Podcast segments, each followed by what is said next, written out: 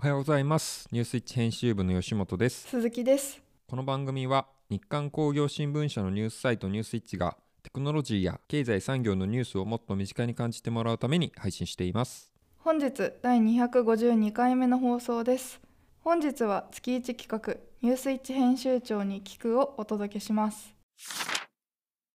ニュースイッチラジオはオレンジヒートで加熱工程の電化と脱炭素社会に貢献するメトロ電気工業の提供でお送りします。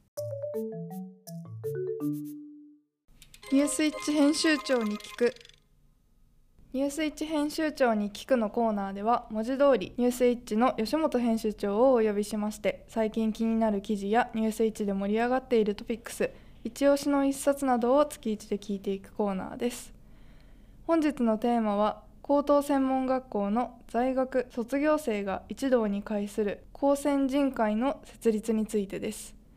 高専在学卒業生が一堂に会する高専人会設立慶応三鷹会参考にという記事を執筆しご自身も高専出身の飯田記者をお呼びしてお聞きします。はい。というわけで飯田記者にお越しいただきました。飯田さんよろしくお願いします。よろしくお願いします。はい今回はあの高専人会というものについてあのお聞きしていきたいと思うんですがその前にあのお聞きの方高等専門学校っていう形、まあ、詳しくご存知ない方もお聞きになってるかもしれないのでまずそのそもそも高専高等専門学校っていうのはどういった教育機関なのか教えていただけますでしょうか？はい、あの高等専門学校略してまあ高専というものなんですけれども、そこはまず中学校卒業してからまあ入学するところで、まあ5年間工学の基礎や技術を学ぶ教育機関のことです。で最近では機械や電気電子情報科学建築などの専門学科に分かれてそれぞれのプロフェッショナルとなることで、まあ、産業界の現場で活躍することを期待されています。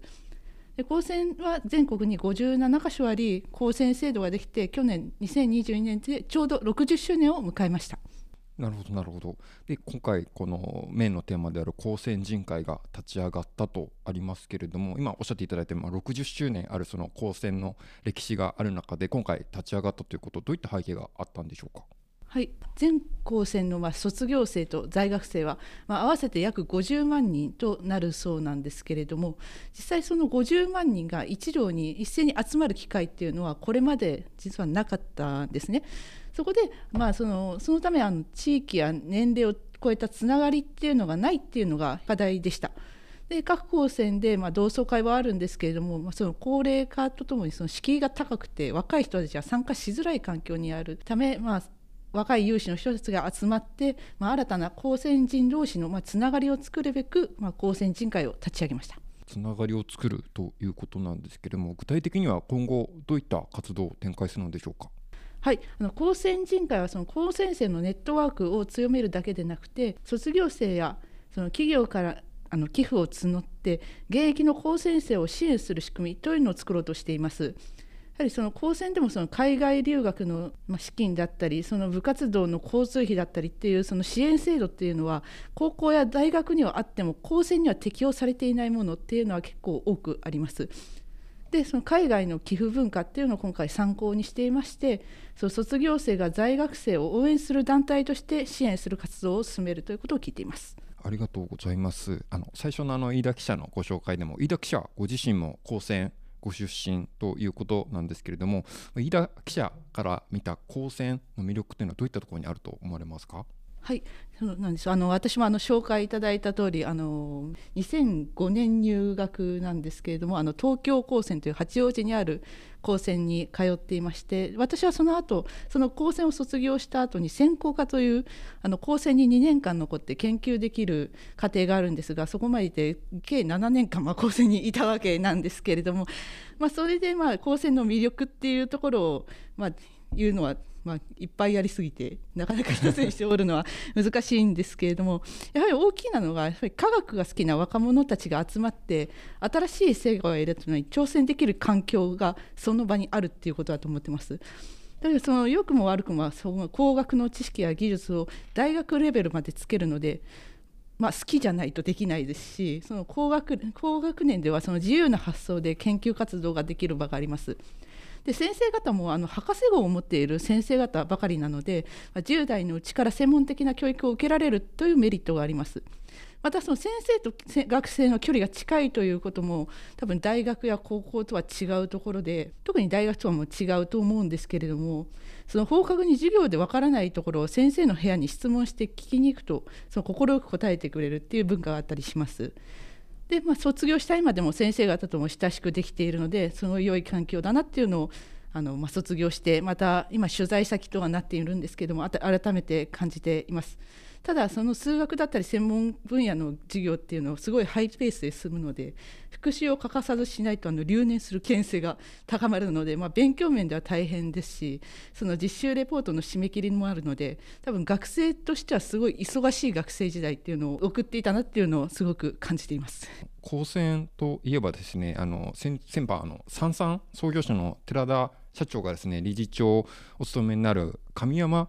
丸ごと高専あの徳島県の神山町で4月ですかね開校してあのメディアなんかでも話題になっていたかと思うんですけどもこの新しい高専について飯田記者はどういうふうにご覧になってますか？はいこの神山丸ごと高専はまあ他の高専とはま違ってその起業家を育てるそのアントレプレナー教育っていうのは重視している点が非常に面白いなというふうに思っています。というのも今政府でもうその高専に対してその高度化を進める中で非常に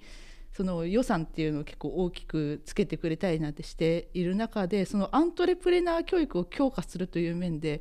あの新しい新規予算を当てているのは現状があります。それで、えっとまあ、高専卒で起業してる人っていうのも多いので非常に時代に合った高専の形なのではないかというふうに感じてます。ありがとうございます。最後にですね、あの今後の高専あるいは高専教育に期待することどんなことありますでしょうか？はい、やはり高専っていうと知らない人が多いと思うので、まずは多くの人に高専という存在を知ってもらいたいなというふうに思っています。で、まあやっぱりそのただ高専知ってもらうだけじゃなくて、その大学とも高校とも専門学校とも違う教育方針であるっていうことをその正確に理解してもらいたいということとやはり日本でなくて日本だけでなくて今世界も高専を多く興味を持ってもらいたいなと思っています。ただこの世界から興味を持ってもらうっていう点ではその国際化も進んでいて海外にも高専ができ始めています。もっとやっぱりより多くの国に高専ができてその産業界や科学技術の発展に貢献できる人材をまあ育てる機関として世界中にできればなというふうに願ってます。ありがとうございました。えー、本日は飯田記者にお聞きしました。飯田記者ありがとうございました。ありがとうございました。はい、エンディングです。本日は飯田記者をお呼びして、高等専門学校について聞いていきましたが、はい、あの飯田記者は実はですね、えっと、今月からですね、ニュースイッチのファシリテーターも務めていただいておりまして、お聞きの方もしかしたらファシリテーターって何ぞやと思っていらっしゃる方もいるかと思うんですけれども、まあ、簡単に言うと顔出しをしてあのご自身が書いた記事などに取材後期などコメントをつけて配信するというようなあのものでして、はい、なので今後ですね飯田記者が書かれた記事のニュースイッチでの配信も増えていくのかなと思っています。ちなみに飯田記者はですね JAXA、えっと、宇宙航空関係あるいは海洋機構、えっと、深海に関することその他あと化学ですかねのあたりを取材している記者でしてあのそのあたりの記事も今後楽しみにしていただければいいかなと思っています。ニュースイッチのあの記者さんのコメントとか電子版にはないものですしあとそのファシリテーターの方たちのプロフィール自己紹介文が皆さん個性豊かでそれもすごい面白いのでぜひぜひチェックしていただけたらなと思います。ちなみに鈴木さんもね実はインターン時代の記事が載っていたりするので。その辺も探ってみてください、はい、次回は11月9日木曜日の朝7時から今週話題になった記事トップ3のコーナーとランキング外だけど気になる記事を配信します。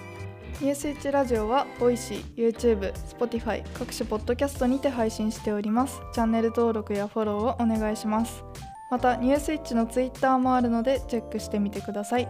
感想や聞いてみたい内容があればニュースイッチアットマーク日刊ドットテック宛て懸命にニュースイッチラジオと記載の上お送りください。皆様からのメールをお待ちしております。ニュースイッチラジオはオレンジヒートで加熱工程の電化と脱炭素社会に貢献するメトロ電気工業の提供でお送りしました。それでは次回もお楽しみに。